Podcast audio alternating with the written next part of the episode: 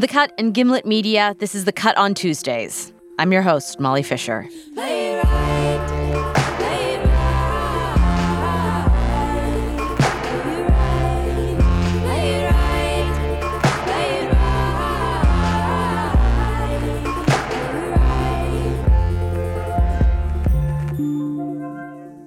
When designer Karl Lagerfeld died last week, his cat released a statement. He was a true icon who touched the lives of everyone he came in contact with, especially moi, his cat told the public. May Daddy Karl Lagerfeld's memory live on forever through his work, and may we never forget the creative genius who now sits in heaven beside mommy Coco Chanel. Choupette is a seven year old white Birman cat with 226,000 Instagram followers. Karl Lagerfeld was the 85 year old designer who, since 1983, had run the House of Chanel. If you close your eyes and picture the human embodiment of everything over the top and absurd about the fashion world, you are probably picturing Karl Lagerfeld. He had white powdered hair, like an 18th century French aristocrat, and he wore tiny, tight black suits and black sunglasses that he never took off, even indoors. Karl Lagerfeld is like a physical logo of himself. That's Stella Bugbee, the Cut's editor in chief. People can only ever remember three things about a person, and he had reduced himself to those three memorable things white ponytail, black glasses, tight suit. Anybody who's capable of achieving that level of self presentation must, on some level, understand what they're doing with their image. In addition to looking like a cartoon, he was always saying cartoonishly terrible things, which the press would then seize on. He said he didn't like Pippa Middleton's face, adding she should only show her back. Here's what he said in reaction to a magazine announcing they will use realistic women rather than skinny models.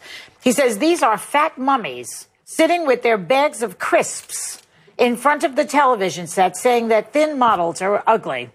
Criticizing heavier bodies was a particular theme, but his disdain was more wide ranging than that. He'd tell reporters things like, I hate ugly people, and sweatpants are a sign of defeat. He was relentlessly quotable. I just do what my inner voices tell me. I'm the Joan of Arc of uh, design. I don't deliver a description of my person. You have what you see, that's all. There's nothing behind. You know, I, I laugh about myself. I'm my best cartoon. All the obituaries that came out last week were a blur of tidbits like these.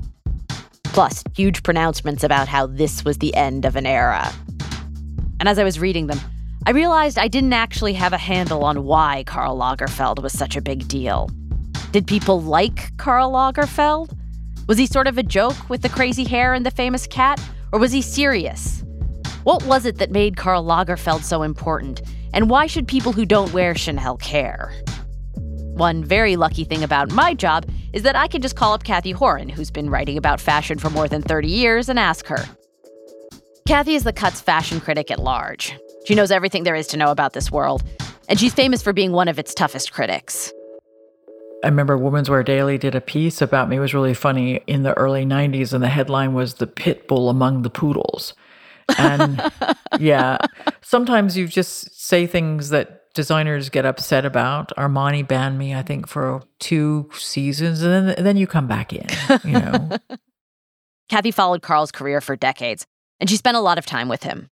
And I would sometimes listen to people later on who would describe this sort of cold, brittle man or a marionette or a cartoonish figure. And I felt like, well, no, I saw the other side of Karl. I saw someone very warm and human and funny. In particular, Cathy remembers the visits she had with Lagerfeld at his house in Biarritz, a resort town in the south of France. This was about 20 years ago, and she was working on a profile of him for the New York Times Magazine. I was picked up at the Biarritz airport by a armor-plated BMW on a foggy, foggy day. She was going to spend several days staying with him, talking and seeing his home. The interior is all white with a lot of dark wood. 18th century French was his go-to era. But I remember that house also had a room just for ironing. It was a huge room with a huge table for ironing big sheets. But he was very open about showing you, you know, letting you come in and look at his incredible collection of shirts. That's so Gatsby. Yeah, yeah, yeah. Very Gatsby, but charming. It was an August evening. It was a little damp, and Karl is sitting there, not in a jacket. It was the first time I've ever mm-hmm. seen Karl wear a cardigan sweater. And he starts talking about his mother. Her name was Elizabeth. She was the second wife of Karl's father. Karl was her only child, and she was tough. She was a, there was a lot of tough love. I mean, telling him that you know you should never smoke because you have ugly hands. I remember him saying to me, "I did she ever go?" I asked, "Did she ever go to any of your shows?" And he said no. And her reply was, "I never went to your father's office either." You know, so I think he learned a lot of discipline from his mother, and it gave me a tremendous insight into Karl.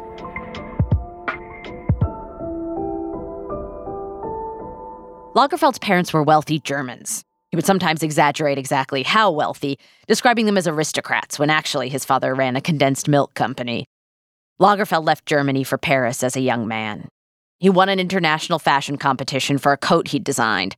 Yves Saint Laurent, who'd become a lifelong rival, won in the dress category. The couture house Balmain hired Lagerfeld as an assistant.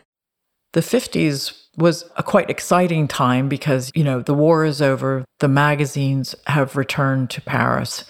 There was a group of designers who were qualified to be called couturiers. They were the centerpiece of what French fashion was all about. Couture means sewing in French. And being couture doesn't just mean that something is expensive or that it appeared on a runway. It means it was individually custom fitted, made by hand. Couture is the most old fashioned corner of the fashion world and Lagerfeld started his career learning those traditions. He told me, you know, I worked in the 1950s, but I was trained by people who were themselves trained in the 1920s and 30s. Most of the clothes you see at fashion shows today are what's called ready to wear. That means that, yes, maybe it is unbelievably expensive, but theoretically you could still just walk into a store and buy it. When Lagerfeld was first starting out, ready to wear wasn't taken very seriously. The fashion world looked down on it in comparison to couture. But by the 1960s, that was starting to change, and Lagerfeld dove into the new realm as a freelance designer for hire at places like Fendi and Chloe. He sort of perfected that sort of bohemian, uh, feminine, soft look that still surfaces in Chloe today. In the early 80s, he took on the task that would define his career reinventing Chanel. When I took over the house, the owner said to me, You know, for the moment it's not very trendy. I'm not really proud of it do what you want. If it works, okay. If it doesn't work, I sell it. Back in the 1920s, Coco Chanel had been revolutionary. She streamlined the fussiness of women's fashion with her simple sailor tops and little black dresses. By the time of her death in 1971, though, the brand was a relic. Chanel number 5 was still famous, but the clothes were just dowdy tweed suits that nobody was particularly excited to wear. So I think in his mind, in his very nimble mind, he saw that it was an opportunity that there was more to do with Chanel than people believed. There was a whole visual vocabulary associated with the Chanel brand camellias, tweed, pearls, quilted bags with chain straps. Karl Lagerfeld played with those elements and made them look new. He piled on chains and ropes of pearls until the effect was S&M. He embroidered delicate fabric to look like heavy tweed. He even revamped the famous Chanel suit. He showed a certain lack of respect for the Grande Dame when he exposed the one thing she hated the most, the knee and it was a smash. This happens all the time now. Old, dusty, semi forgotten brands bring in hot young designers and try to stage a reinvention. But Lagerfeld was the first one to do it. He created the template for people like Tom Ford at Gucci or John Galliano at Dior. Not every designer or every house can pull this off, but the shining example of Lagerfeld's success makes it irresistible to try. I think he popularized luxury and he used Chanel as the medium. And then, quite ingeniously, he never, ever let Chanel lose its haute couture legacy. In the three decades that Lagerfeld was at the helm of Chanel, he kept his doors open to Cathy and to lots of other people too. She remembers him working constantly. I also remember going up to the Chanel studio, which was a kind of ritual in Paris for a number of editors. He would do previews and I would I appreciated the fact that it was an open door. You know, a mm-hmm. lot of designers today, it's like you gotta, you know, you gotta plead to get in sometimes to see them. Yeah. And Uh, they're guarded or the PR is sitting there. And with Karl, that was not the case. He worked hard, but he never made it look like work. Cathy remembers evenings hanging around his studio. Karl always remembered everybody's families. He could be very flirty with the models and very kind of sweet and charming, a little bit naughty. And he'd, you know, take off his glasses and talk to you, so eye to eye. He would walk you to the elevator and sometimes take you down in the elevator and walk you to the front door of Chanel. That sort of graciousness was something actually unique. I don't remember other designers actually doing that. Within the cloistered elite world of Parisian ateliers, Lagerfeld had already changed the way the fashion business worked. As early as 1976, he said, You know, I think the term designer is inadequate. He said, You become an enterprise.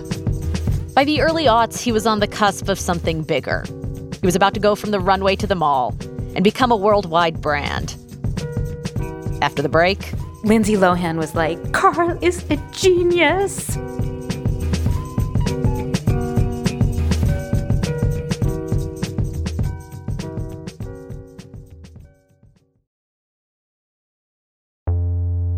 Welcome back to the Cut on Tuesdays. This week, we are trying to get our heads around Karl Lagerfeld. He was probably the most recognizable designer in the world when he died last week. And in the decades that he spent at Chanel, he devised a new template for fashion success, reviving and reinventing old brands. By the early aughts, he was also reinventing Karl Lagerfeld. This was the period when you really see him honing himself down to a sharp logo of a guy. In 2000, he went on a diet and lost a ton of weight. He later wrote a diet book about his methods. So, he hadn't always been the man in the tiny tight suit. But then tiny tight suits became fashionable, and if 90 pounds were what stood between Lagerfeld and a tiny tight suit, he'd get rid of 90 pounds of himself. He was determined to stay immersed in what was new. Cathy remembers him working as diligently to absorb pop culture as he worked at everything else. I mean, one of the things that was funny about the Biarritz house, there were flat screen TVs everywhere.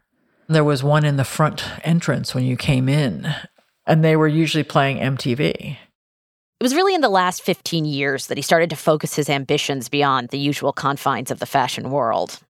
Luxury had always been what Lagerfeld was selling, but he was also willing to expand the definition of luxury.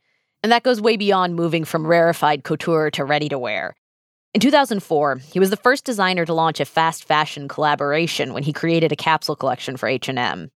It's almost strange to remember, but at the time this seemed like a risky move. If you've made your name selling an unattainable fantasy, does going down market ruin the appeal? Lagerfeld actually hit this question head on in an ad for the H&M collection. It's in black and white, and it shows a lot of fancy-seeming old people looking scandalized, gossiping and asking each other what Karl can possibly be doing. Finally, one of them confronts Karl, who is unfazed. Of course it's true. But it's cheap. What a depressing word. It's all about taste. If you are cheap, well, nothing helps. This wasn't Chanel for H&M. This was Karl Lagerfeld for H&M. He was the brand. And he was out there in the ad campaign, poking fun at the snobbiness of the fashion world without quite letting go of his own snobbery. He had the sense of humor to remake himself as a media star. It brought him to a, a different level. Cathy Horyn again. I was there. I was at H&M and you know the line went around the corner and a thousand people went through the door in the first hour.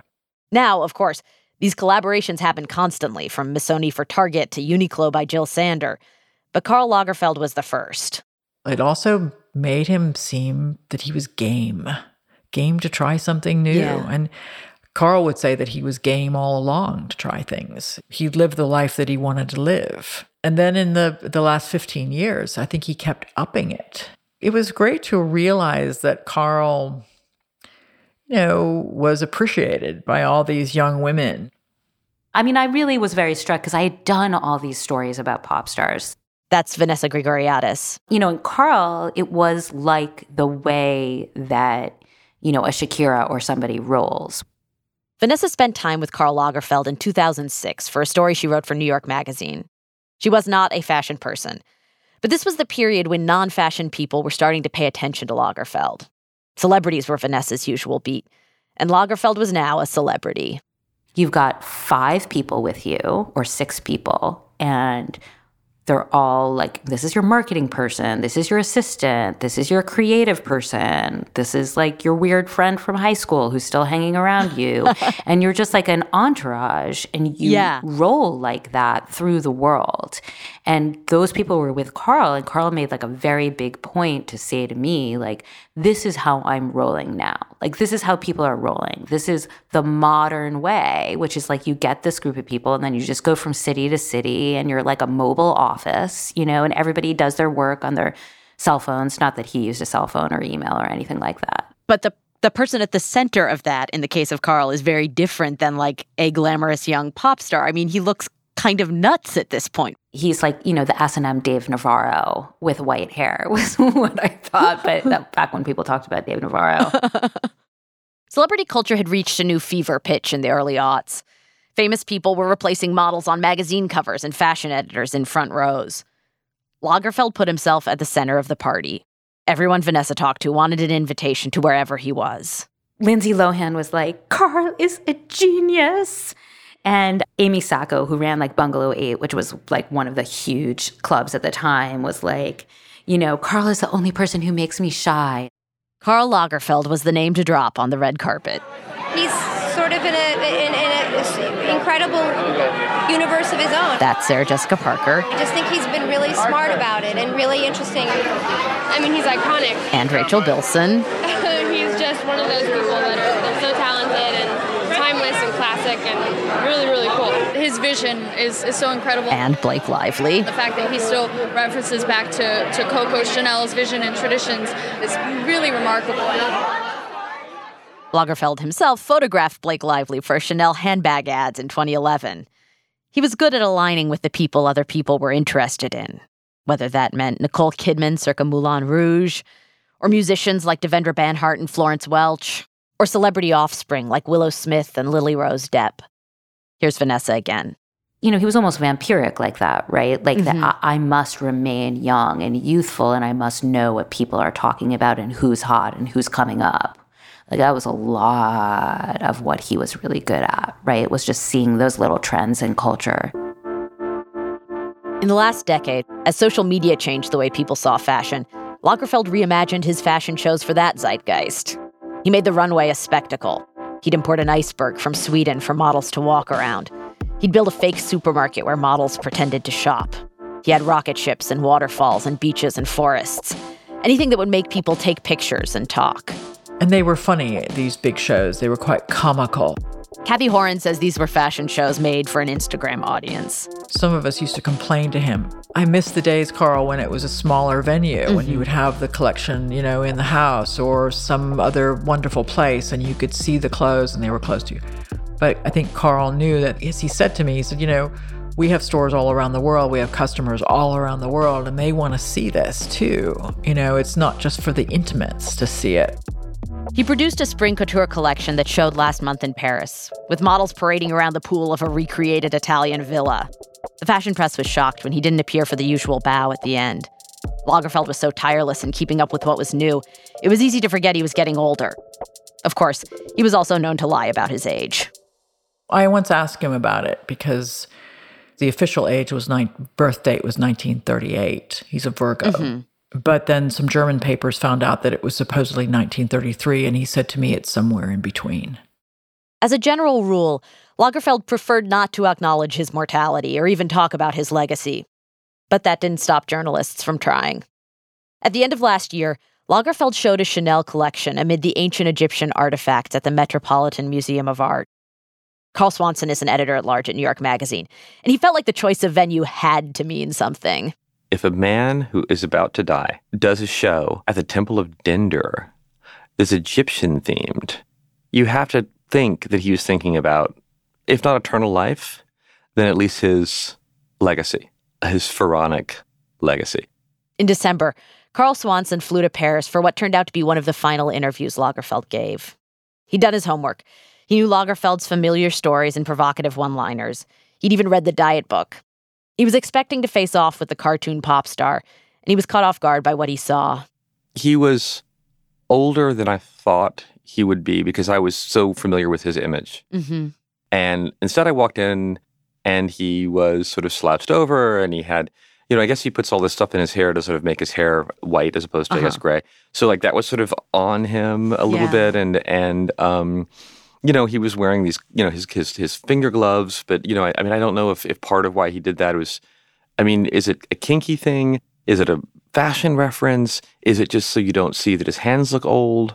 He found himself thinking about how Lagerfeld might have come to cultivate his distinctive look. he sort of did what a lot of like young queer boys do, Mm. which is you know it's a mix of of incredibly formal and also like formal like old fashioned kind of elegance Yeah. and something more feminine. And I think that in that because he was trying to find like well who is he? I think it was this sort of fabulous creature who didn't fit in. But as he said to me once, he said, you know, I knew I was going to be famous. I said to myself when I was six years old, you were going to be famous. And when you don't fit in, that's what you decide instead. Inside his entourage, he was always alone. Cathy Horyn says Lagerfeld would say very little to anyone about his private life. For years, for example, he was believed to be in love with a socialite named Jacques de Bascher, a man who then had an affair with Lagerfeld's rival, Yves Saint Laurent.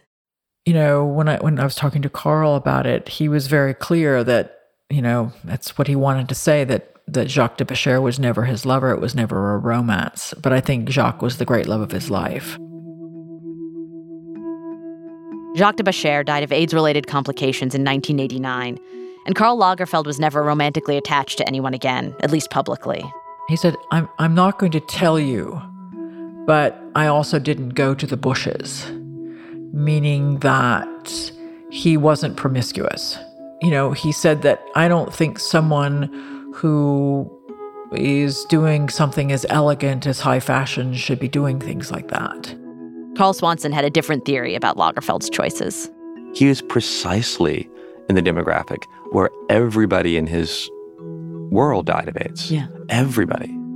And he didn't. You know, um, and whether that is through luck or self control, my guess is probably a lot of the second. Um, it does speak something to him. Mhm. And that damage that was done to him made him like one of the only people of that generation that lived is also something that I found very touching about him. When he went to talk to Lagerfeld last December, he was hoping to get him to reveal some of that vulnerability. He was hoping that this 85 year old man might offer some reflection on the things that lay behind him and ahead. Lagerfeld wasn't going to play ball, though.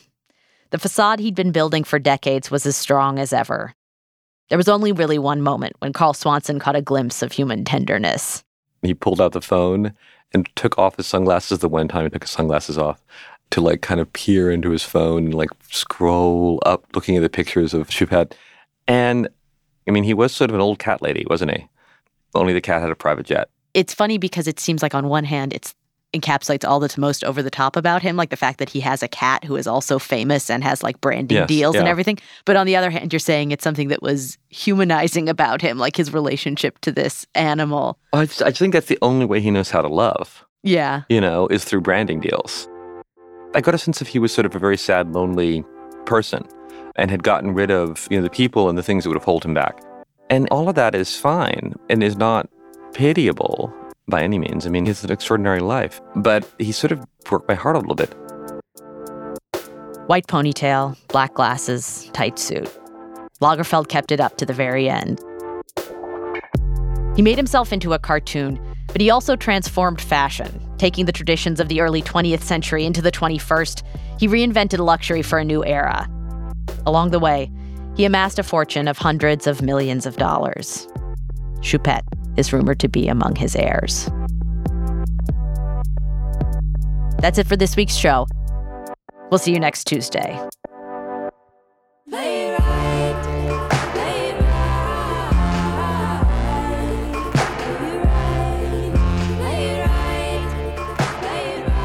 The Cut on Tuesdays is produced by Sarah McVie and Olivia Natt. Our senior producer is Kimmie Regler. We are edited by Stella Bugbee, Nazanin Rafsanjani, Caitlin Kenny, Lynn Levy, and Alex Blumberg, who has nothing whatsoever to say about Chanel. Mixing by Emma Munger and Andy Christens. Our music is by Haley Shaw and Emma Munger. Our theme song is Play It Right by Amelia Meath, Nick Sanborn, Molly Sarlé, and Alexandra Sauser Monnig. Special thanks to Valerie Steele and Shoshi Shmulevitz. The Cut on Tuesdays is a production of Gimlet Media and The Cut.